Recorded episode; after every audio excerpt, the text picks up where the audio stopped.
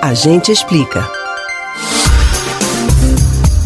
O cartão de crédito é um aliado no cotidiano de quem quer praticidade ao fazer pagamentos e ainda dá aquela forcinha para adquirir um produto ou serviço quando não se tem dinheiro na hora. Mas os clientes sabem que é preciso usar o recurso com responsabilidade para evitar endividamento ou mesmo desperdício com gastos exagerados. Imagine então quando a fatura é paga pelo bolso do povo. Você sabe o que é o cartão de pagamentos do governo federal? A gente explica.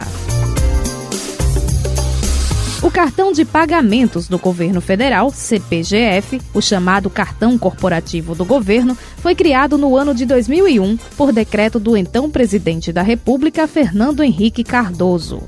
O objetivo da criação foi substituir os cheques que eram usados na administração pública, tornando as operações mais práticas e seguras e ainda facilitando a prestação de contas.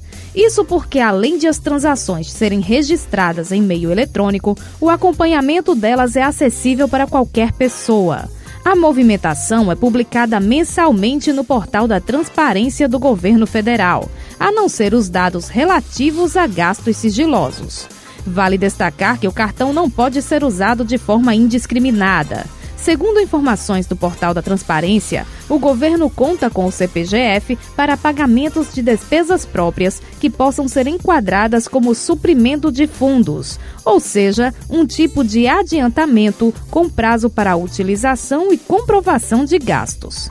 Ainda de acordo com o portal, o cartão corporativo é direcionado para atender a despesas de pequeno vulto, conforme os limites estabelecidos na portaria de número 95 de 2002 do Ministério da Fazenda. O recurso serve para suprir gastos eventuais que exijam pronto pagamento, inclusive em viagens e com serviços especiais, e ainda para despesas que devam ser feitas de forma sigilosa, respeitando o regulamento. Como suprimento de fundos, a utilização do cartão corporativo não exige licitação, mas deve obedecer aos mesmos princípios que regem a administração pública, que são legalidade, impessoalidade, moralidade, publicidade e eficiência, bem como o princípio da isonomia e da aquisição mais vantajosa. Em outras palavras, dentro das regras, pode usar, mas não é para esbanjar.